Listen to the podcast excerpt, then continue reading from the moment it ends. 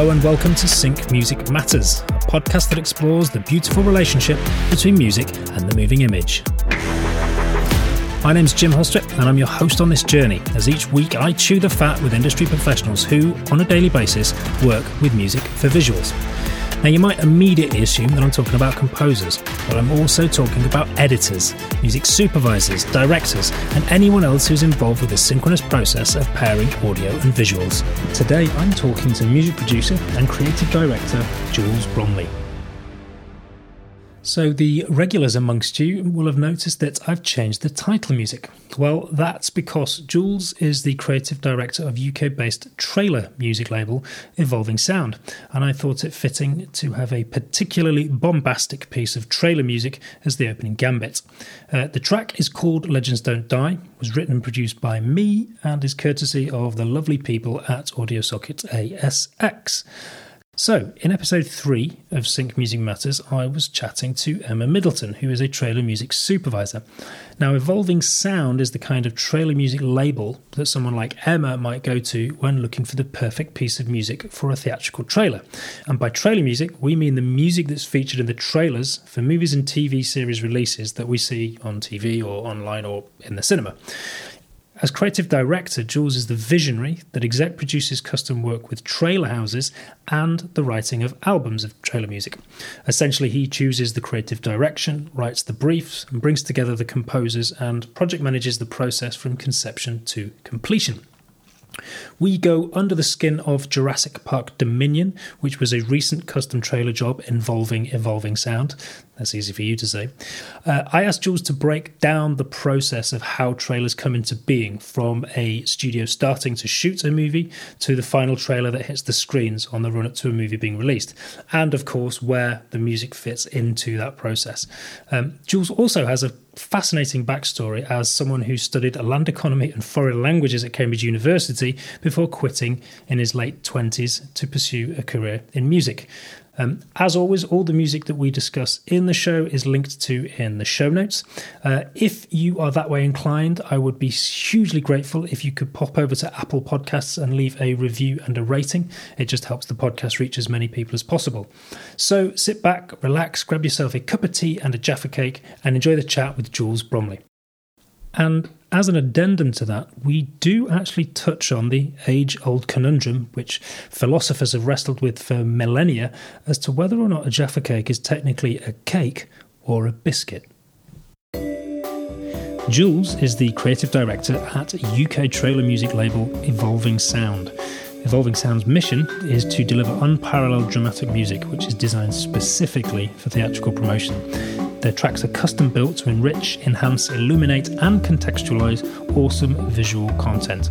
Some of their recent syncs include Jurassic World Dominion, 1917, Last Night in Soho, and Don't Breathe 2. Jules' career actually began in dance music production and remixing, with a host of remix credits for the likes of Texas, Bran Van 3000, and David Arnold. He spent many years writing production music and has written for 25 albums on the Universal Production Music Catalogue. Jules Bromley, thanks very much for joining me. Hey, Jim, you, you actually counted how many albums I've written for. That's amazing. Mm-hmm. well, I, I'd, I'd, love to say yes, but actually, I just did some digging, and actually, that was actually on the, the Universal, the UniPPM website. Oh, right, okay. Yeah, um, and a, a, picture of you because I, I had to initially I was like, "Is that Jules?" Because it was a, that was oh, quite a man, long time ago. yeah, ago. Sorry, I'm all grey now. Yeah, barely recognisable. um, but um, yeah, thanks very much for, for for for joining. So I mean, the, the, the, the, starting point for this podcast, as always, is if you were to cast your mind back to a kind of young um, five to ten year old uh, Jules Bromley gallivanting around the uh, the streets of Cheshire, um, and someone had asked you what you what you would like to be when you grow up, what would have been your response? God. Didn't everybody want to be a footballer when they were five to ten years old? I, am pretty sure I did. I was I was shit at football as well. So um, who would you have been? Oh God, no! I would have played for Man City. They they were okay. still are my team, I suppose. Um, right. Yeah, and then yeah, music kind of really started in the teens for me. Um, mm. And then I think there was probably a brief dalliance with wanting to be an actor. So yeah, right. basically just desperately clamoring for attention and celebrity, you know. yeah, well, as a footballer, certainly today they seem to be pretty powerful. Well, I suppose actors as well. They're probably amongst the yeah, most I'm, powerful celebrities. Yeah, yeah. I, I, don't know. I've had a rethink about actors. I don't think they're as influential as we think they are. I think they okay. are, you know, they're enormously talented, but basically, you know, tools within a very manipulative industry. Um, yeah. And I feel sorry for them sometimes. I think they get, you know, they get a they get a bad rap. Um, yeah, and at the sure. end of the day, they're contracted to say and do a lot of stuff that they probably don't want to say and do, and they have to work yeah. bloody hard. So, um, yeah. Yeah, well, thank God there's Ricky Gervais who's uh, available to keep, keep them in check yeah. at the Golden Globes. Yeah. Um, so, what was that initial dalliance with music um, after wanting to be a, uh, a footballer? Oh God, I, I, suppose from so I, I, mean I had a musical family. My um, my grandmother on one side was an opera singer. Uh, my other grandmother was a, a music teacher, a piano teacher and, and singer. Had studied at the Royal Northern College. Um, my dad played jazz trumpet. So we, you know, there was a we had a musical family, but I I didn't learn music. I mean, I learned to play the piano when I was a kid, um, and was in bands from sort of early teens, and that's kind of really where it, it, it got its hooks into me but I mm. didn't have any formal training. I didn't have, I didn't, you know, acquire through my um, academic learning period much in the way of skills. So I came out the other end of university. Um, and I didn't study music. Um, I studied something completely unrelated. Went into a completely unrelated job until I was probably, I think I packed in my day job when I was 27, 28. Um, having you know always played in bands, always been doing remixes for friends, building studios and beta testing whatever I could get my hands on. Mm. Um, May I ask what that unrelated degree was? Yeah, it was um, it was land economy and uh, foreign languages. Yeah, modern languages at, at Cambridge uh, a long, oh, long, wow. long, long time ago. Yeah. And which languages? German and Spanish. Ah, yeah. Sehr gut. Yeah, don't let, let's not go there. Um, um, so yeah, so um, so I uh, yeah, so I worked I worked in London and was trying to find a pathway into music, and it probably took me sort of six or seven years until late twenties. I packed in the day job, uh, got a job at a recording studio in West London, which I don't think is there anymore, called Eden Studios just as an assistant. I think I I basically figured out that I I'd saved up enough money to survive for a year. I wasn't getting paid, uh, and I just needed, as, as a lot of people do, I think they you just need that springboard. You just need a sort of you know a, an exit from whatever the, the, the mundane day job is that you're not happy with to do something that you know you really feel is your is your passion. And I was very lucky; it worked out for me. Um, worked bloody hard, I have to say.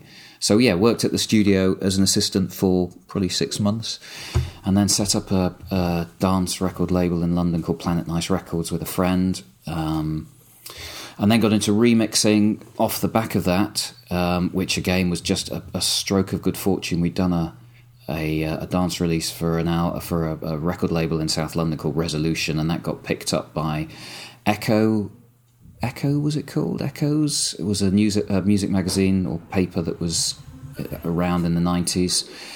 The guy who was the music reviewer there was a friend of Ashley Heath, who was the editor at The Face, and he was also Sharleen Spiteri's boyfriend. Loved the track, rang me up, asked if I'd do a remix for one of Texas's singles, Black Eyed Boy, I think it was, and that sort of led me into remixing and helped me sort of keep a you know a roof over my head. And uh, yeah, then, uh, as with most people in music, I had various fingers in various pies for lots of years. I had a record deal with V2 Records with a band called Columbo. Uh, did a great music video with Lionel Blair, God rest his soul. Um, Can we see that? Is that yeah, still it's still in? it's still up on YouTube. Oh, actually, believe it or not, if you Google Columbo and Lionel Blair, I'm sure it'll emerge from well, the ether. I'll, be sure to put a link in the, uh, the show don't, notes. Please don't. um, so yeah, and I, I, like like you, I got into sync music um, as a sort of means of just stabilizing what is otherwise a highly volatile um, career and just getting a bit of regular income, I guess. um, and and was a jobbing composer for 20 years, doing TV commercials, some short films, lots of production music, um, some documentary work, whatever came along, basically. Some commission, some production.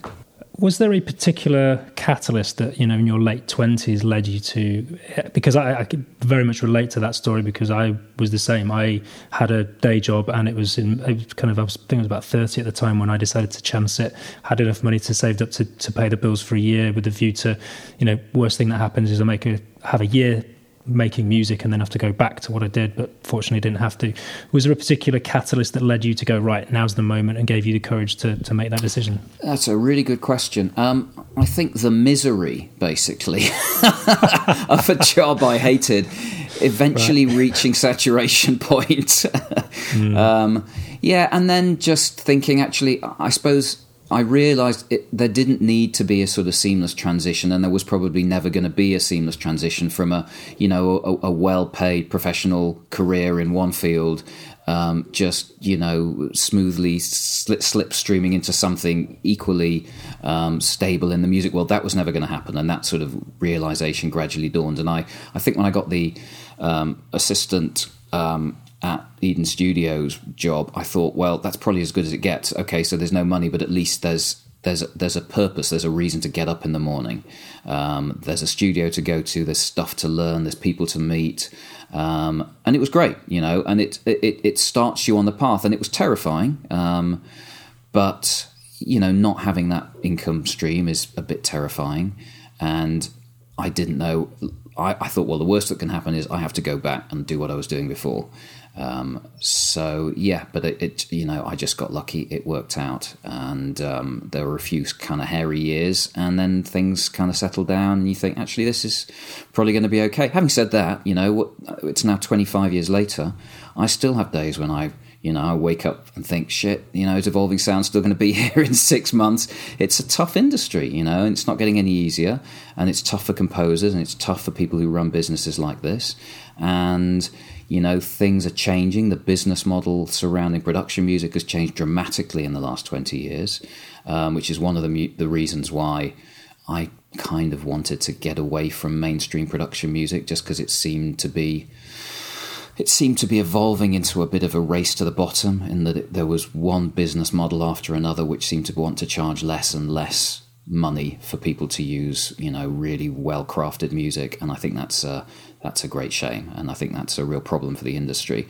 Um, whereas trailers, um, because of the nature of the assets they're promoting, um, they have budget. And if it's the right piece of music, they'll pay good money for it. And they don't, you know, it's not about $50 a month subscription and getting as much money as you can for nothing. It's about finding the right cue and making sure it's all about quality and production values and so on and so forth, customization and getting things absolutely spot on, perfect, live music, orchestras, you know.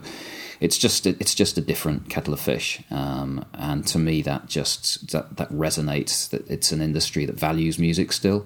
Um, it's an industry that you know doesn't try and stiff people. Um, okay, look, you get clients who are tough, and there's always haggling and negotiating when when we do a sync.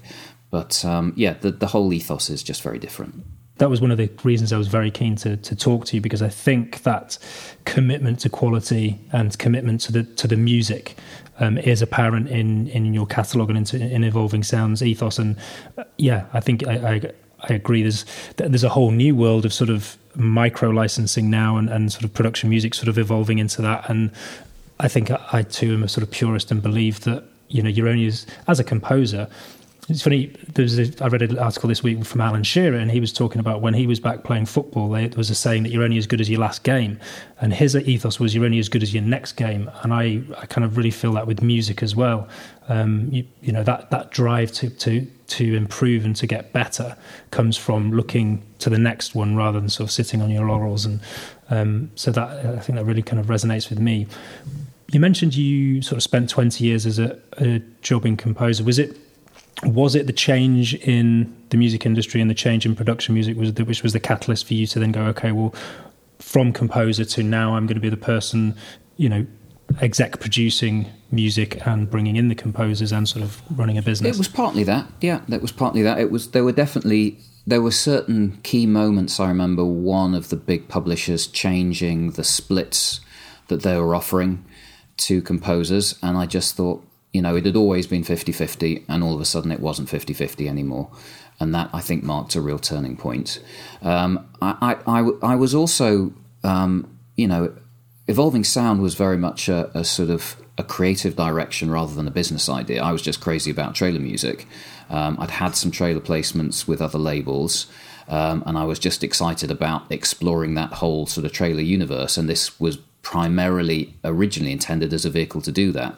Um, you know, I just loved the the drama, the production values, um, a lot of parallels with dance music in terms of obsession with production val- uh, production values, um, pacing, timing, the drops, the builds, um, you know the the fixation with the latest cutting edge sounds, the way you know dance music and trailer music the, the, the, signature sounds are always evolving and changing. I love all of that. You know that that really excited me. So it's um, you know it started off, and I was I wrote I think on our first three albums, and then I realised within a few months that there was just no way I could continue writing as well as do a decent job of, of, of running Evolving Sound as a as a dedicated music label. So I just basically made a commitment to be creative director, stop composing, and also there was just uh, you know I was aware there was such awesome talent out there.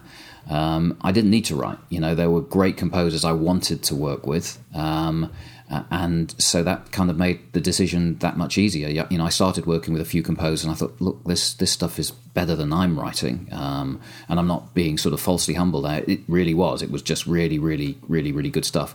Um, so yeah, so that's kind of how it how it evolved. I mean, and I have to say, I was totally clueless about the trailer industry when we started out, and the first couple of years were really tough and a huge learning experience. But I was lucky enough to get a bit of help here and there, have great supportive clients.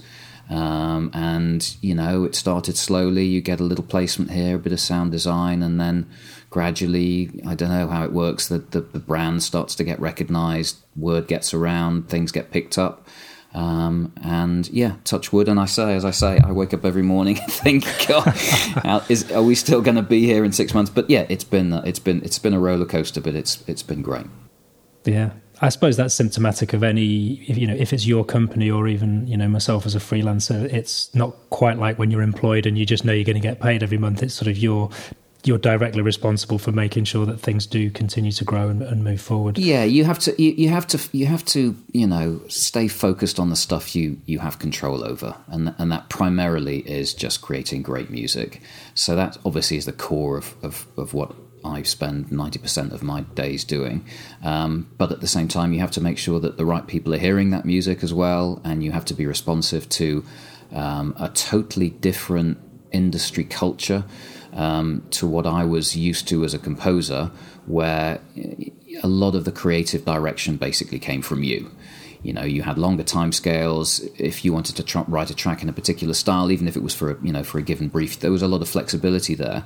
Um, when you're when you're working with studios, trailer houses who have been uh, given the responsibility to market these incredibly valuable IPs, the whole business model just changes and their expectations of, of you as a company, of your composers, of the quality of the productions you deliver is, is, is dramatically different. You have to, you know, and it's just that's been the one of the big sort of um, takeaways for me is we are here to serve a very a highly professional, very dynamic, high pressure industry to solve their music problems, their sound design problems for them. And that means, you know, uh, if, if they ask for something and they need it in two hours, they're not doing that just to be awkward, although we sometimes might suspect they are. It's because genuinely somebody higher up the chain in the marketing department at the studio has hit a hitch, a bump in the road, or somebody, some marketing exec has said this isn't working. We quickly quickly need to change direction, and, and, you know they come to us because they they need us to to help them. So you know, and that's that's very much our ethos now is that we you know we are here only to to sort of serve the trailer houses and the studios and the streamers obviously to a to a large extent now um, and make make their lives as easy as possible. Yeah, absolutely. Well, we'll we'll dig into um, sort of a couple of recent projects that you've been on, but I think if for anyone listening who doesn't quite know how you know the chain of events, the pyramid, if you will, um, of events when it comes to trailer music and how trailers get made from you know from the inception of okay studios making a movie. Can you just talk us through step by step that that pyramid? And then that will hopefully give people an idea then we'll we'll dive into um, yeah i mean obviously i see it you know really that uh, and the the music suppliers are kind of at the bottom of the pyramid um, in that there is, you know, there is a, a, Jurassic World or a Marvel movie or whatever it is. Um, there is a marketing team at the studio who is charged with creating a whole series of assets that are going to be used to market um, that production.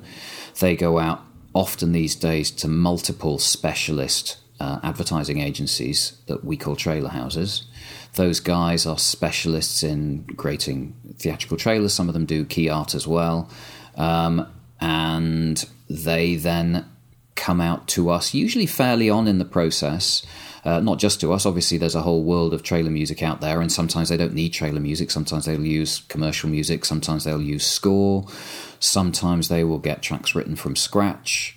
Um, but music is is certainly sort of factored into the creative process very, very early on. Um, I think if you, you have probably spoken to a few editors, the ones I speak to will always tell you that it's pretty much the first thing they do. They'll watch the movie or they'll watch a rough cut or whatever uh, footage they've been given access to, the dailies, etc., and then they'll start thinking about music. And once they find that cue or that song or that bed or whatever it is that they feel best captures their creative vision for the for the trailer, they will start cutting. Um, now, obviously, it may take a hundred different twists and turns down the line, um, and I know that trailers often don't finish till they're literally in their V hundred and something or others. You know, I'm used to signing off tracks at V four, five, six. Trailers just go to and fro. They take months and months. They get shelved. They come back into life again. Um, things change direction. The showrunners or the director gets involved and decides they want to, you know, ha- have an involvement and change the way things are, are being run. So it's um, yeah, it's a long drawn out process. Uh, sometimes, occasionally, they will find the perfect track, and they will need to do very little with it, and they will just cut with that track. And sometimes they'll use multiple tracks. Um, they say if you haven't got at least 100 tracks on your cue sheet as an editor, you're not trying hard enough. So, you know, these are very, very, very complex sound beds, lots of music, lots of sound design um, some existing commercial tracks, some you know old tracks, some classical music, whatever it may be, stems from different tracks layered together. You know, the editors, as you alluded to earlier, are real wizards with working with audio as much almost as working with video. Um, so yeah, sometimes they'll come back to us if a track is close but isn't quite sort of pushing all the buttons, and they'll ask us to customize it. Um, and that might mean we have to work a theme into a, an existing cue. It might just mean that we have to pull some parts out, add some extra parts in. More hits, more sound design, more intensity, bigger drums, whatever it is, um, until it's absolutely right. And that's typically how it works. And then usually it disappears, we hear nothing Sometimes it disappears because something else has been picked in its place. Um, if we're lucky, we then get a quote request from the studio saying how much is it going to cost. We lick our finger, stick it in the air, come up with a number, and again, if we're lucky, it lands. You know, weeks or months later. But it's um, yeah, it's a fairly complex process. Yeah, absolutely. That's great. I think that sort of um, summarizes it quite nicely and probably segues nicely into um, going under the skin. Under the skin the albums uh, of music that you do. Um, there's a couple. Um, I can't remember. Is it Dominus? Yeah, Dominus and Fortis. Dominus and Fortis, which are a couple of recent uh, releases from Evolving Sound. Um, which you know, obviously you've been out to Vienna as well to um, to score those. Let's take uh, one of those for example, and just I'm really interested in in sort of your approach. So you presumably sort of because I, I, know I know you know reading the biog about evolving sound, you're very much looking to sort of the future, and there's sort of like okay, trying to anticipate future needs. What um, are are people going to want? What are, almost you know what what can we what movement can we start to trailblaze or sort of provide something that other people aren't providing? What's your starting point with the sort of like the concept of an album in terms of envisaging it, and then I suppose walk us through sort of that uh, from the inception to um, to sort of finalising it. Um, it depends a little bit. I mean, you you have to have regard, some regard to what productions are in the pipeline. So with Fortis and Dominus, for example, we knew because of the pandemic there was a backlog of um, blockbuster movies coming out this year. Um, there was also lots of very high quality streaming content um, that had a sort of more epic feel to it. The Lord of the Rings, House of the Dragon, um, The Witcher, stuff like that. So those are the kind of projects that these albums were were aimed at. Fortis being slightly more dark fantasy, Dominus being a little bit more heroic action, but very much orchestral.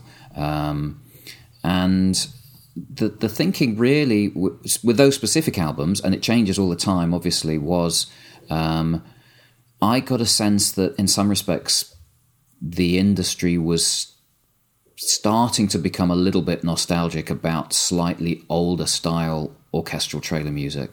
We'd done the kind of great big gnarly synthy signature sounds, the big sirens and so on. Not that they'd gone out of fashion, just that they, you know, would, were used a lot last year, the year before. Um, and so let's do a slightly more purist orchestral project, uh, one aimed at fantasy, one aimed at more sort of heroic action.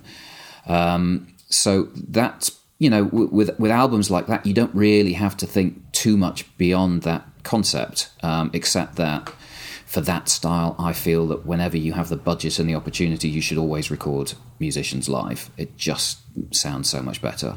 Um, and we did um, have the opportunity, unfortunately, the budget, so we went to Synchron Stage where Hans Zimmer and Lorne Balfe and the Gregson Williams and so on and so forth record a lot of their film scores and it's just an amazing facility. Uh, great, great players.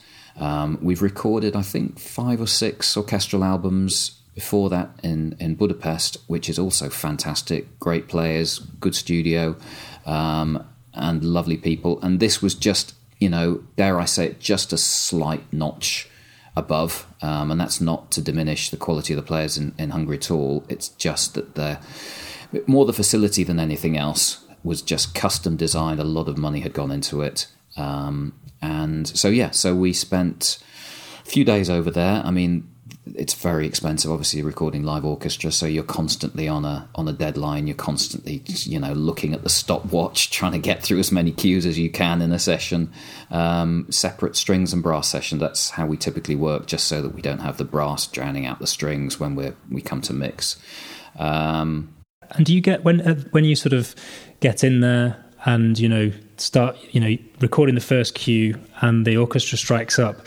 Do you? I get goosebumps. I get goosebumps every single time. I mean, it's just it's just amazing, and obviously there's a lot of preparation goes into it. So that the, composers, some of them are classically trained and can just rattle off a you know full orchestral score no problem. Others aren't. Um, so we had uh, an orchestrator involved who prepared all the scores, and it just makes life so much easier if you've had you know somebody who really knows what they're doing go through all the scores, go back to the composer if necessary, and check do you really want pizzicato here or do you want spiccato, or you know just verify that the composer's vision is correctly articulated in, in what's been written down. Um, and we liaise with the studio and the conductor um, we sometimes, in, in, in, the past, have even sent scores over to musicians to practice before before the sessions. Normally, though, um, all these guys are so professional. First first take is pretty amazing. Second take, they've basically nailed it. Occasionally, on a really tricky passage, you might need to go to a third take.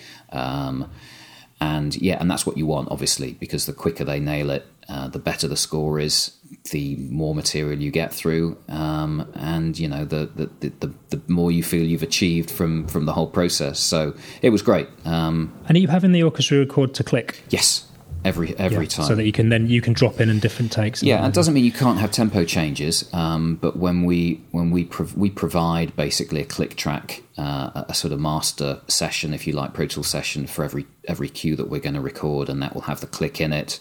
Um, it might even have some of the other parts, so some of the uh, percussion we might include in there, so that the orchestra has a sort of loose framework for the for the rest of the cue. You know, if you've got a vocal or, or some choral parts or whatever that you're not recording live, you might include those. Um, so you just give them as much context as you as you possibly can for their performance. When you're not recording an orchestra, are you multi-tracking? Because you said you always like to get real strings um, or real elements in there. Uh, are you multi-tracking sort of violins and and, and cellos yeah. and things like so, that? So, um, I mean, we have done some smaller section recordings um, for sort of neoclassical projects and more uh, more of a chamber sound. Um, and we've done sort of string quartets as well. Um, either live or increasingly, I have to say, we're using two or three of our favourite string players and we're recording parts separately just because they know our workflow. They're amazing players. Um, and in fact, we're working on an album at the moment called Heliocentric, which is kind of art house indie content, and there's a lot of live strings in there. Uh, but the easiest thing is to kind of get the, the bones of the cue together and then decide what we should record live, if we should add some extra live parts, and send it off to the string players we use, and they just they turn it around within a couple of days. If it's not quite right, we go back for another take. It, it just takes some of the pressure off because if you have a if you've got sort of six, seven, up to you know fifty or sixty musicians there waiting, and something isn't quite right, you can't go back. You've just got to, you know, if it's not right on the day, you're not going to get it right at all, and you're just going to have to fudge it later. So if you have the option to, you know, work with somebody um, that you can send parts back to if they're not perfect, then that just takes some of the pressure off. And in terms of your process when you're when you sort of I suppose when you're planning, but also when you're listening back, are you planning an album in terms of you obviously you've got you've defined the sort of what the album's for, whether it's for sort of action cues, um, but are you sort of then going okay, well across sort of uh, 10, 15, 20 tracks, um, I need several which are kind of maybe you know in a different time signature. I need several with this sort of feel. Are you trying to sort of get a broad spectrum which which tick various different boxes for, or is it just sort of a feeling in terms of what composers turn in and whether it in an good? ideal world you, you want some variety on an album. Uh, and on occasion, we'll get halfway through, and I will send a note out and just say, "Look, we're getting a lot of action drums. Um, can we perhaps go in a slightly direction with any remaining cues that are still in the pipeline?" By and large, though, I I tend to like composers to to deliver what they want to deliver. I mean, obviously, that I do send out a super detailed brief. I mean, I'm horribly anal with my briefs; they go on for pages and pages, lots of references. Um, yeah. So, you know, it gives people a pretty good idea of what we want. And I tend to find if we've got 12 to 15 composers, probably on average, involved on an album, you're going to get a, a, fairly good mix of material anyway. And once you've worked with people for a few years, as we have with most of our roster of, of writers now, you you can almost build the album when you select the composers you're going to involve because you know the kind of tracks that they like to write. And that's not to say that they, you know, that they don't have uh, diverse skills. It's just that they do, you know, people tend to have a preference. They tend to have a sound, um, and you know that's that's good in many ways. It means that we can we can shape, um, you know, the, the guys that we involve and the, the, the work they're likely to, to, to output into something that has a sort of cohesive, meaningful feel as an album.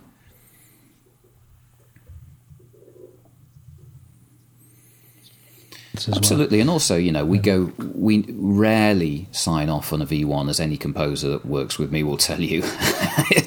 I'm sure. I'm sure they must hate me, but um, what that means is, you know, things do change between V1 and V5 when we finally say, "Yeah, that's perfect." Um, so if it is a bit, you know, not quite in, on the right track, we have that opportunity to sort of steer it slightly differently as we're going through revisions.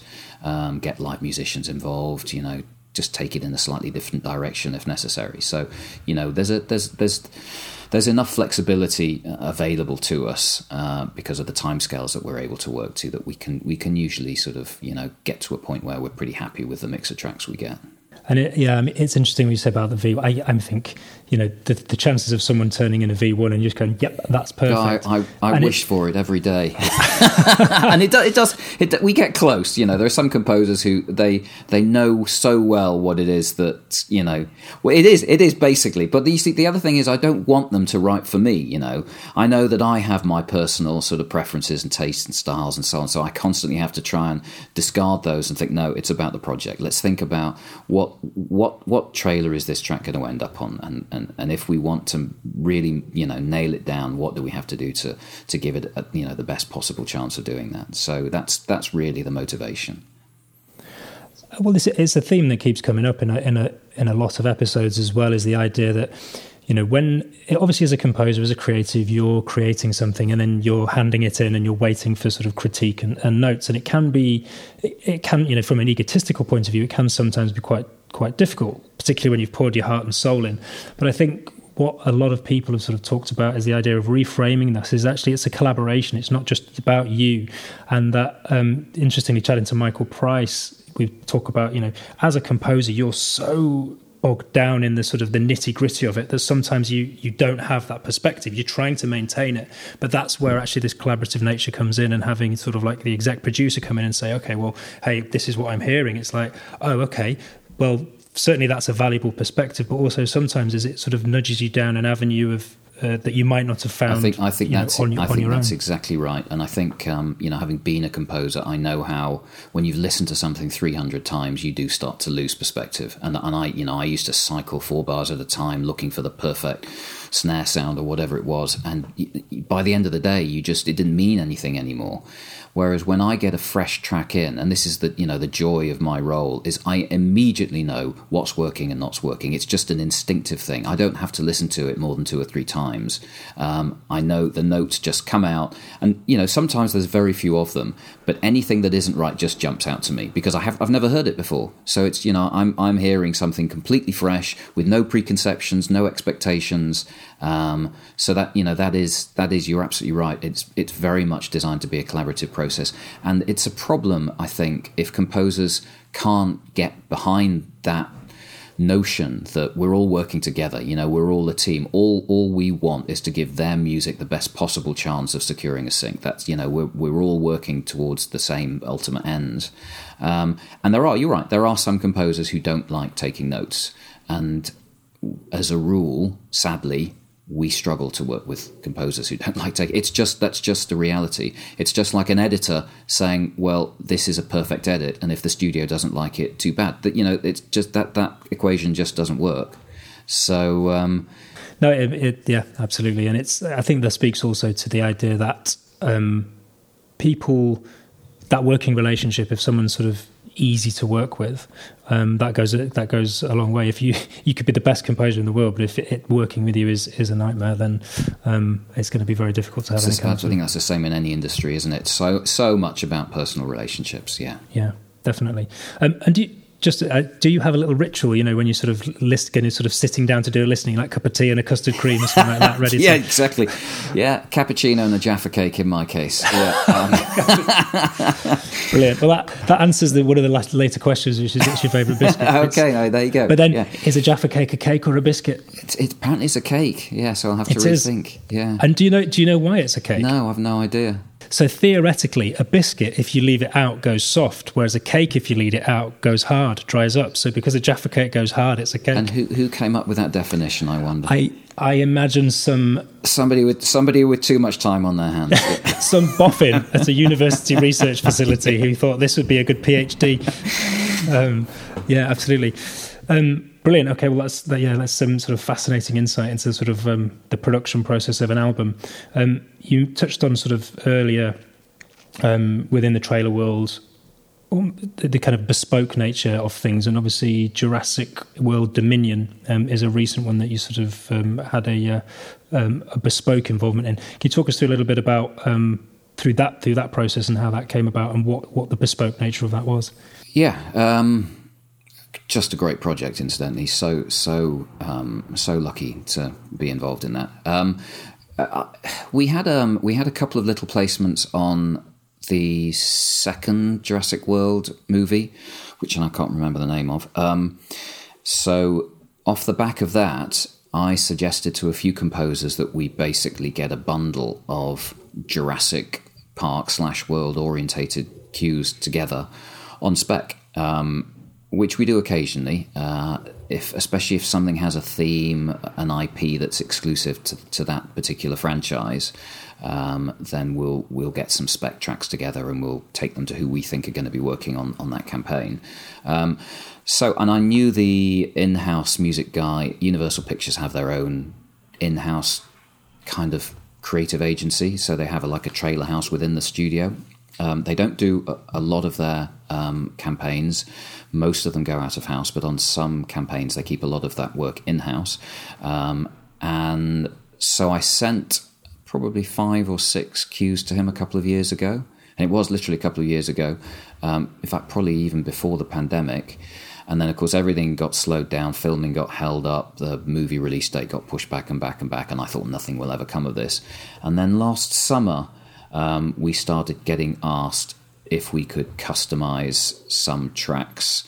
Um, they were obviously just in the sort of early stages of getting the campaign together, and they were trying all sorts of different approaches. But clearly, our music had gone down well, which was amazing. Um, and we did a whole bunch of stuff. Some of it was taking pop songs and working them into cues that we'd done. Some of it was taking bits of score and trying to adapt our cue to sound more score and so on and so forth, and lots and lots of different approaches. And then one of them started to get a bit of traction. Um, so we worked a bit more on that. Then, as these things invariably do, it went very, very quiet for a while. And then it just came back with a vengeance, I think last July ish. And as I understand it, the trailer, this was for the original IMAX preview, I think it was called, which was going to be basically the very first bit of promotional material that went out. It was a long, sort of three, three and a half minute trailer that was shown. I think was Fast and Furious Nine was coming out at the same time, so they were sort of using that to piggyback the promotion over. Um, so yeah, so we we did a lot of late nights. Um, lots of different approaches. As I say, the trailer I think had pretty much locked, but somebody had decided to open Pandora's box and start tampering with the music. Uh, which meant that it was all hands on deck and various sort of sirens were going off at Universal Pictures marketing headquarters, and they needed stuff done really quickly. So we, I think we did probably five all night sessions with the composer Chris Davey, um, and as these things invariably do, they you'd do one thing and you'd think you were done, and it would come back the next night, and it would be a totally different approach. You know, we heavily trailerized stuff, then we came back and we had to take all the trailerization out, and they wanted it to sound more like score. Um, there was one night where they needed literally 45 seconds of fresh, totally new score, and they needed it two hours later. Um, and this is just, you know, that's the nature of the beast. They were great to work with. The feedback was amazing. Um, eventually it wrapped. And again, we heard nothing for a while and then got a confirmation um, not not long after. Um, and it wasn't a huge amount of our music. There's a lot of score in there, um, but obviously just a, an amazing project to be involved with, and um, yeah, very very satisfying. Amazing.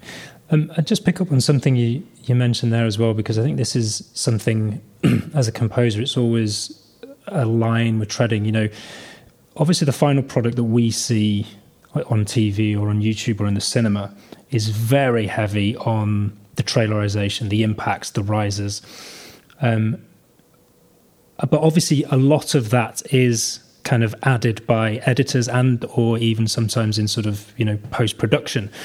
To what extent do you build that into the music by default and to what extent how do you tread that line of knowing okay how how far do we go down this how true are we to just creating a beautiful piece of music and then how much of the sort of infinite production bells and whistles are you sort of imposing on that track and how much mm. are you hmm. kind of leaving to people's imaginations mm. great question um, as a rule when we deliver a track we want it to sound like a finished trailer so as much of the sound design, hits, risers, um, all that stuff is already in there.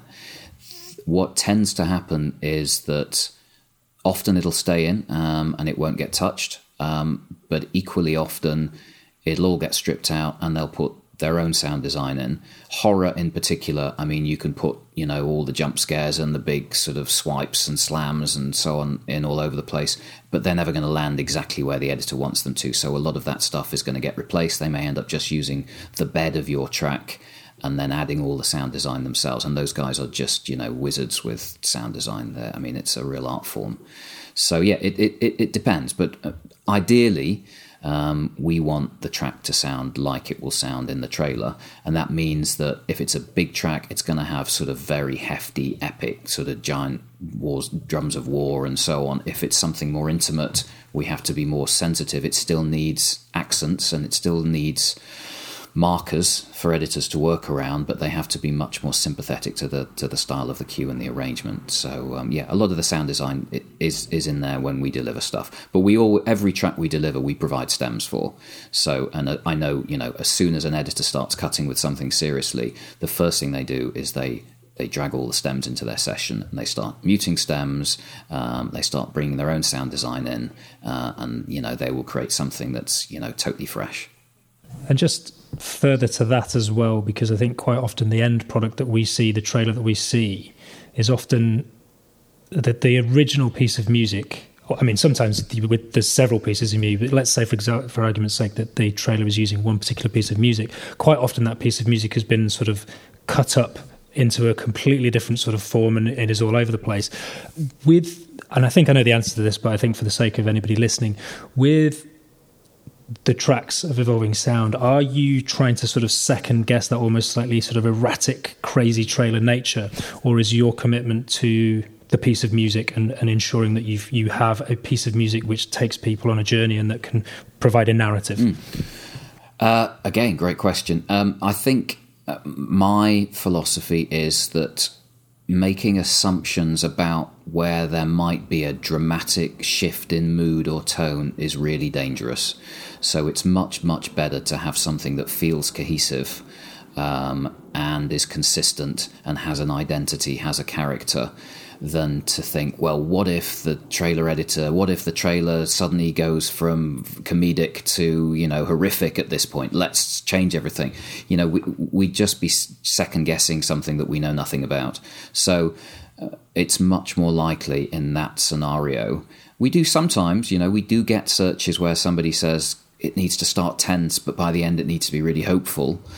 Um, that's a that that's a slightly more organic sort of evolution, um, and there are tracks that sometimes they do evolve and the mood does change, but it tends to be more subtle, more gradual. And, and you know, if, if something if there's a real turning point, chances are the editor is going to need multiple cues to satisfy that and, and, get exactly the right feel at exactly the right time, or he's going to have to come back or go back to whoever's provided the music and say, can we customize this? Can we make this happy section scary or sad or more dramatic or more action packed or whatever it is? And interesting. And one thing I kind of wanted to pick up on as well, because I generally think of, um, I think production. Well, I think commercial music, probably production music and sort of trailer music, I often sort of think of it as a three act structure. But I was interested on the Evolving Sound website. We're talking, uh, Jules is obsessed with a four act structure. yeah. um, I mean, I think for anyone who doesn't sort of uh, feel free, well, just feel free to elaborate on that because I, I find that very interesting. Um, yeah, I mean, the, the theory is that, that, that you know, all, all, all, stories, all trailers have a beginning, a middle, and an end, basically, and that's your three acts. Um, in, in terms of um, when we're putting tracks together, what I tend to find um, and it's not always the case. Sometimes it just needs one act. You know, there's lots of trailers that use one slow burn cue from beginning to end, and it just builds gradually. It gets more, it gets darker, it gets more intense, it gets more ominous, and that's all you need. By and large, people want to set the scene with an intro. They often want a break at the end of the intro. They want a midsection where they start perhaps introducing a, beginnings of a plot or some characters. They want a bit more dynamism. They want some movement. It needs to feel like something's happening. It needs to have evolved a bit. And then they need the big final scene with the fast cuts and the sort of the drama and the action and so on, the back end, as we call it. Um, the fourth act, um, as far as I'm concerned, is I find you often need some relief after the midsection before the back end. So what we like to try and do, and it's not sometimes it's used, sometimes it isn't used, is we provide and try and provide an interlude where you get to the end of the midsection, which is kind of built and built and built, and be- but before you just go straight to the back end, you might want to stop things down. You might need space for a couple of lines of dialogue. You might need a montage of something. You might need to reflect on something that's appeared earlier in the story. Um, and it just gives, you know, at the end of the day, we're trying to give trailer editors the tools they need to do an amazing job. So if they don't use it, then everything's editable. Uh, but it's there if they do need it. And then actually, we usually have a fifth act as well because we usually need an outro. Usually, you want a bit of music or sound design, some accents or markers to sit under title cards at the end as well. So there's a there's a short fifth. Look, there's no hard and fast rules. Some one act tra- trailer tracks are just amazing. Sometimes you need three, sometimes four, sometimes five. Sometimes some people do two or three sort of broken up mid sections, and that works great. You know, but it's nice to have a framework. It's nice to have a you know a, a, a, sort of benchmark, if you like. Yeah, and I suppose that goes back to what you were saying as well about you know if you try to second guess every single eventuality for every single trailer, then it's you're on hiding to nothing. There's certain pieces of music will work for certain trailer types, others for not so much. Um, yeah, and I think it's it's it's unusual um, for I mean it does happen happens all the time but it's not it's not terribly common that one track gets used all the way through a trailer. So more often than not when we get a quote request 20 30 35 seconds of music which means it's a midsection or it's a back end or it's an intro or they've used a bit here and then they've used another bit later. So you know that's just the nature of the beast. These these things get cut up and used in all sorts of fascinating, weird, creative ways. Uh, and you just want to be providing them with the raw material to just you know do something awesome. Yeah, yeah. And as an editor, you know, as you say, you're providing the editor with a toolkit, and it's it's probably quite rare that an editor's cursing you because you've you've provided too much great material. Um, exactly, so... exactly. And the problem, obviously, is that from a a listener's perspective, if you're trying to create something that is purely for you know enjoyment's sake, it might not always flow as naturally as you'd want it to. But you know, you just have to accept that compromise because at the end of the day, you know, we're providing a service. And much as I love our music being on Spotify and people appreciating it, uh, you know, uh, the people who pay the bills are the are the guys who are actually cutting trailers and promos with it. Absolutely, and it's it's almost like as a composer, if you know you almost leave your artist hat at the door because you are, as you, have touched on earlier on, you are you are servicing in the service of somebody else's vision, in service of something else, and, and you um, remembering that is um, is definitely uh, advantageous. Yeah, I mean, it doesn't it doesn't mean it's it's not artistically um, satisfying or stimulating. It's still great fun. It just you know it does apply some additional if you want to look at them as constraints, they're not really constraints; they're just challenges. You know, you have to there it's an, it's just an additional set of targets that you have to hit when you deliver a piece of music that it's got to work in a certain context. It can't just be what happens to sort of spew out of your creative brain when you sit down in front of your DAW. You have to be mindful of how it's most likely to be used. Um, at the same time that can sometimes make things easier you know? It gives you a framework it gives you a starting point. Um, so you know it, it cuts both ways. Getting a taste. What's clear, increasingly clear with all the conversations I have with, with various people is that we are all heavily influenced by arts that we are exposed to um, throughout our lives. I think there seems to be a more formative period, sort of like teens into 20s, um, and that kind of informs us as sort of creatives. And whilst I appreciate, you know, on these albums you're not, not writing anymore, I imagine those influences are there in terms of how you're hearing things and, and notes you're giving. Can you sort of looking back over over time are there certain and this could be sort of film scores but it could equally just be sort of albums or particular tracks that have, have really resonated with you and you feel have sort of shaped who you are uh, creatively today?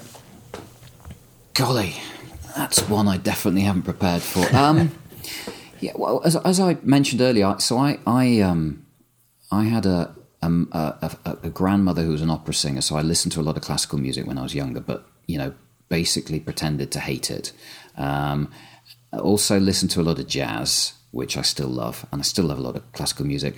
Uh, Rimsky-Korsakov Scheherazade was probably my favourite sort of classical work um, as a young man.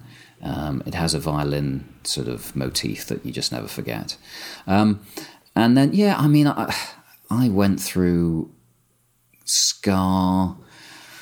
I was a mod. I played in a heavy metal band, played keyboards for a while. I got really into funk in my sort of sixth, seventh, late teens. Um, was in funk bands for probably four or five years. They, you know, I loved soul. Yeah, I, I can't really nail it down to any one specific thing. I mean, I've, I listen to film scores. I listen. I watch a lot of trailers, and I still, you know, obviously love some of the classic trailers, the Alien, the first Alien trailer, which is just a sort of brooding, ominous building sound bed where the cuts just get gradually faster and faster. And I just think it's absolutely genius. Um, I love the way people are starting to use diegetic sound in, in trailers, you know, real sound effects. Trailers like, um, what's that Ben Affleck film, The Accountant um, where it starts and he's sitting in a car and you hear the sound of the windscreen wipers and then the windscreen wiper sound sort of morphs into a sound design sort of rhythmic bed and then that eventually morphs into a radiohead track. You know things like that i just think are, are very clever. Um, dance music obviously was was you know really really big for me in my 20s um, so yeah i think I've pretty much run the gamut to be honest. Everything. i don't think yeah pretty much. Um, are there any particular dance artists that you kind of aspired to emulate when you were on that scene? Oh, I love I love BT, um, British Telecom. Brian Transeau, um, who's a progressive sort of dance artist who also then went into film scoring. I think he scored God, one of those very early. I don't think it was the first Fast and Furious, but it was one of those kind of street racing movies. Um, he's super super talented. Um, the thing about dance was it wasn't so much about specific artists, it was like tracks. It was very rare for, it was about labels mm. um, at the time. So there were, you know, New York labels like Strictly Rhythm, for example, that you got into and Nervous Records.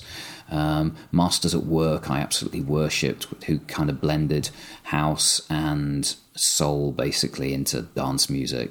Um, yeah, and then, golly, who's the um, I've just drawn a blank. Some of the great drum bass artists like the Upbeats, who we actually did a collaboration with um, on an album, our first Icon series. In fact, it was a track that just got used on the Doctor Strange trailer. Oh yes, so we yes.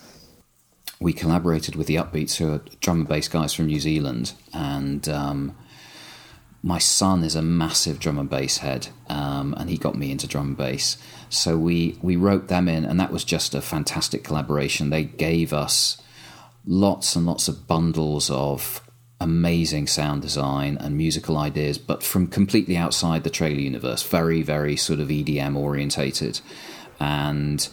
Um, and that's kind of what you have to do with trailer music. You constantly got to be looking for something new and different because everybody's using the same sample libraries. It's very hard to come up with, you know, original direction, creative briefs.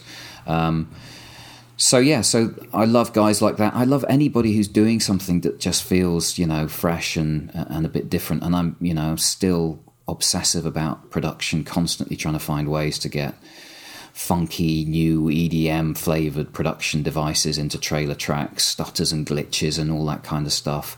Um, so yeah, amazing. Sorry, I haven't answered your question. No, no, you have. That's great.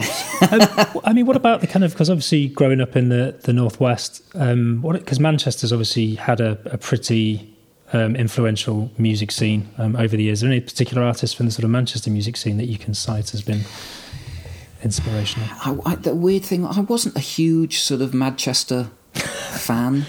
Um, I mean, I like the Stone Roses and the Happy Mondays and those guys, but I, you know, I'd be lying if I said I was down the Hacienda every weekend. um, I, I, don't know what I was doing. I was probably, you know, playing piano and being a nerd yeah. at home. what about metal? You mentioned metal. With any particular sort of metal bands that you were sort of? Oh God, I loved Rush. Um, absolutely loved Rush and big Iron Maiden fan. Mm.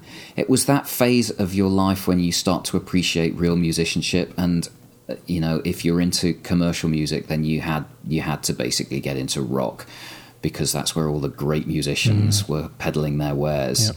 Um, so you know, I tried to learn guitar at the time. I was terrible at it. So, but you know, you you you you get into those guys and you you just watch the the artistry um, and the skill set that they have. Mm. Um, whether you like the music or not, you have to admire how good they are. Yeah, yeah, and those those big riffs. You know, I sort of think back, like people like um, Enter Sandman by Metallica. Those this, they just do something. Guns N' Roses as well were a big influence for me, and yeah. those huge yeah. riffs, and you just you sort of go, wow, it's on a kind of a different level. Um, yeah, yeah, absolutely. Fantastic. Yeah, no, Rush was probably my favourite for a long time. They did an album called Moving Pictures, which I just absolutely adored. Mm, amazing. I call it Neil Peart, who died last year, the Rush drummer, who was just an a, probably one of the best drummers of all time. Mm. Yeah, uh, weirdly with drummers, one of the things that kind of I think this probably speaks to because I, I am a huge funk fan still. Um, I sort of right um, to this day. Saxophone was my first instrument, so I I always used to just put a, put on uh, funk tracks and jam to them, and I, I loved it. And similarly with drums, but with drum, something about a drum solo um, always uh, well any soloing, but particularly drum solos. For some reason, when somebody lets rip on a drum kit, it just uh, it's crazy. It's I remember seeing Buddy Rich, I think yes. it was. He was a jazz drummer live, mm. and he he did a drum solo. It went on for about twelve minutes, and it was just absolutely incredible. Mm. And I, as I said, I I loved seventies funk. You know, Commodores and um, Funkadelic and George Clinton. Those guys. There's just something it was almost more about the spaces yeah. than the actual music. Yeah. You know, the timing, just the feel, the, the syncopation. Mm. It's a shame we can't we can't do funky trailer tracks. They just don't work, unfortunately. Yet, yeah. that, that weird crossover moment may come when you least expect it. If I crack it, I'll, I'll let you know. I just can't see it working somehow. Um, well, Jules, I'm uh, conscious of time. Um, I'm very, very grateful for uh, for you taking the time to chat. That's great. Um, we'll finish up. I've got a couple of sort of quick fire questions for you. Mm. Um, firstly, well, the first one is usually what's your favourite biscuit, but um, oh, Jaffa cake. That. Although technically a cake, but I think fig roll, fig roll. Fig if roll. I can't get Jaffa cakes, fig rolls. Fig roll, yeah. yeah. Are they, are they, they, are a biscuit. I think they? so. Yeah. Um, second question is: If you could go back in time and give your younger self one piece of advice, what would it be? Oh God, just learn music. Just yeah. Um, acquire skills as quickly as possible, and then probably specialize, decide what it is that you really love, and just go for it. Um, yeah, i have been very lucky. I have a son who's um, who's currently com- a composer. He's just graduating from from Berklee, so I've been able to vicariously, you know, see him do all the things that I wish I'd been able to do. And there are such amazing facilities and resources out there now for young composers um, that there weren't really when certainly when I was growing up. You either studied music at university or conservatoire, or you know you did something else basically, and there you know that that's not the case anymore. If you want to be a producer, if you want to study you know electronics and music or coding or whatever it is, um, you know there's a way to study it, and I do think it, it if you can acquire those skills at an early age, it's such a competitive marketplace out there. You know, it definitely helps. And I, I had none of that. You know, if you don't have those skills, it's gonna be it's gonna be tough. Mm. Yep, definitely. Um, but uh, you know, that said, I quite surprised actually by the number of sort of um, guests I've had on the show who are composers and producers and have had no um, myself included, have had no sort of like formalized education in it. Although I did learn saxophone and instruments, and that knowledge of music has definitely, without doubt, been sort of you know crucial, a crucial part of, of my journey. Yeah, look, I'm, I'm, it's never going to make up for pure passion and commitment and and determination, um, but it's certainly really useful to have. Um, what scares Jules Bromley? Oh my God! Uh, what scares me? Um, this question. Yeah.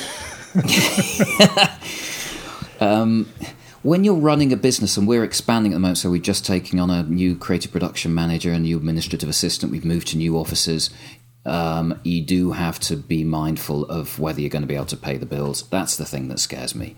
Um, you know, whilst you're small and starting out, it's all fun and exciting, and it's great. And I, you know, I, I still feel equally passionate about trailer music and, and the whole trailer industry. But yeah, there is a there's a reality when you're running a business uh, in a in a, a, scary, volatile world as we we've seen over the last couple of years. Things can happen uh, from one day to the next, and cinemas just shutting down was pretty terrifying. Um, wondering if there were ever going to be theatrical trailers again, or you know, if it was all going to be streaming only. Um, so yeah, I, you know, I, I worry, I do worry about just making sure that we can pay our composers. I mean, we're always going to be able to pay our composers, but pay our staff, make sure we're doing the best by them, make sure we're, we're securing placements for people who trust us with their content. You know that that is a big responsibility because I know what it's like as a composer. You hand you hand over something to uh, to a label or a production music library, and you know you you put all your faith in them that they're going to help you earn some money out of it. And it's not easy earning a living as a composer at the moment. So, yeah, those are the things that keep me awake at night sometimes. And finally, what's uh, a little known fact about Jules Bromley? Little known fact? Golly. Uh, I'm half Austrian. Is that, is yeah, that, that's is that interesting. I think so, yeah. Um, well, there, there, that speaks to you know going to studying uh, modern languages and German. There's obviously the German connection there. there you go. So my, my yeah my um, opera singing grandmother was Austrian. Right. Um, so oh. yeah my my mum is Austrian. Amazing. There you go. Perfect. Uh, well, sorry, it's not more exciting. No, hey, that's, that's yeah. fine. Oh, the other the other thing I keep sort of forgetting this in, in other episodes, but I, I'm I kind of obsessed with. Um, kind of weird and wonderful trivia about movies or bands or music. Um, to give you an example, one of the ones that's come up um, in previously was that the sound of the T Rex, I think it was in Jurassic Park. No, the Velociraptors in Jurassic Park was sound design. It was basically the sound of tortoises mating, um, and that's sort of turned into the t- um, the. Do you have any kind of? It could be sound design, music, any sort of weird and wonderful trivia facts that you happen to know off the top of your head? Uh, I have a friend who did all the sound design for what was that dinosaur documentary that the BBC did um, a few years ago? Um, and he, he, he, and it was really good. And they did all the dinosaur sound. And the thing about doing dinosaur sound design, obviously, is there's no dinosaurs, so you can't just go into the wild and, and record them. Um, having said that, I can't remember, but he did tell me that you know he did some pretty crazy stuff to make dinosaur sounds involving, you know, old bicycles and teapots and, you know, whatever he could, yeah, whatever he could sort of lay his hands on. Um, yeah, a lot of the stuff you hear in, in, in music is not what you think it is. That's, uh, I, I had a track in the other day and I was um, emailing the composer saying, "Yeah, that fantastic sort of high string signature that we've got in the back end, because um, he's a string player we want to bring that out a little bit more. And he said, That's actually not strings, it's a trumpet that I blew the wrong way from the bell or something. So, um, yeah, sorry, I don't have any. No, I don't that, have any hey, fascinating that, That's all good. I think that's that's just sort of raised the question for me. Is like um, I sort of uh, Black Sunday by Cypress Hill, the album. Um, I, mm. I loved that album, and in a lot of the tracks, there's this sort of like which almost sounds like there was a kind of parakeet or something in the studio when they were recording. But I've always wanted to know what that is. So, you know, answers on a postcard. Anybody who happens to know, that would literally a life's quest to understand what that noise was. Um, I, I, can't help you there. Squeaky bicycle. Could be. Chain. Yeah, could be yeah. anything. Yeah. Um, yeah. Well, I seem, I seem to think that Chewbacca in Star Wars, his the, the, the, the, sound of him sort of roaring was a cross between a grizzly bear and a walrus. Um, they sort of you know pitch down a walrus and then put a grizzly bear on top of it, and you kind of got this sort of sort of roar. So um, wow, I love all that stuff. We do we we do some albums that are built around just field recorded sampling, basically. In fact, that with one of our composers is in session today beating up a Steinway grand piano for a current album, not playing it, just basically making as many weird sounds with it as possible, which will hopefully be on our next album. Yeah, watch out. Heliocentric. Heliocentric. Um, and also, yeah. just to mention as well, we've got this Fortis and Dominus are two uh, albums. Are they out yet or are they coming out? They are out. Uh, for the industry exclusively at the moment. So the way it tends to work is just because the studios have certain requirements in terms of exclusivity, uh, everything goes to them first, um, to the trailer industry, so to speak, and gets released more widely about a year or so later. Just they they get first bite at the cherry. and if anybody does want to, obviously there's uh, the Evolving Sound website. Do you do you social? Is there if people want to sort of uh, um, not get in touch, yeah, but you know, follow you? Yeah, yeah. Um, LinkedIn, Facebook, um, Instagram, Twitter. Just search Jules Bromley. Just search where or search Evolving Sound. Evolving Sound. Evolving Sound is yeah. Brilliant where it's at. Jules, thank you so much for taking the time for, to chat. It's been it's been it's been a pleasure. Um, Thanks so much, Jim. Good luck with everything, and um, yeah, hopefully one day I might meet you face to face. Yeah, well, if you're ever up in the northwest, drop in for a cup of tea. I sometimes on my way to, to Leeds, I sometimes will go past, so maybe maybe I will. All right, Jules. cheers, mate. lovely to see. Thanks, cheers. Jim. Thank you very much for listening. If you've enjoyed this episode, and given that you've listened this far, I feel you might have, then I would be honoured and incredibly grateful if you could take a moment to subscribe, rate, and review on your podcast platform of choice. By subscribing, you'll automatically be notified each time a new episode drops, and by rating the show, you tell the artificial intelligence that will soon be running the world that this podcast is worth listening to. I certainly get a lot of insights and value from these conversations, and I genuinely hope you do too. If you'd like to get in touch with the show, then you can email me, podcast at larkmusic.com.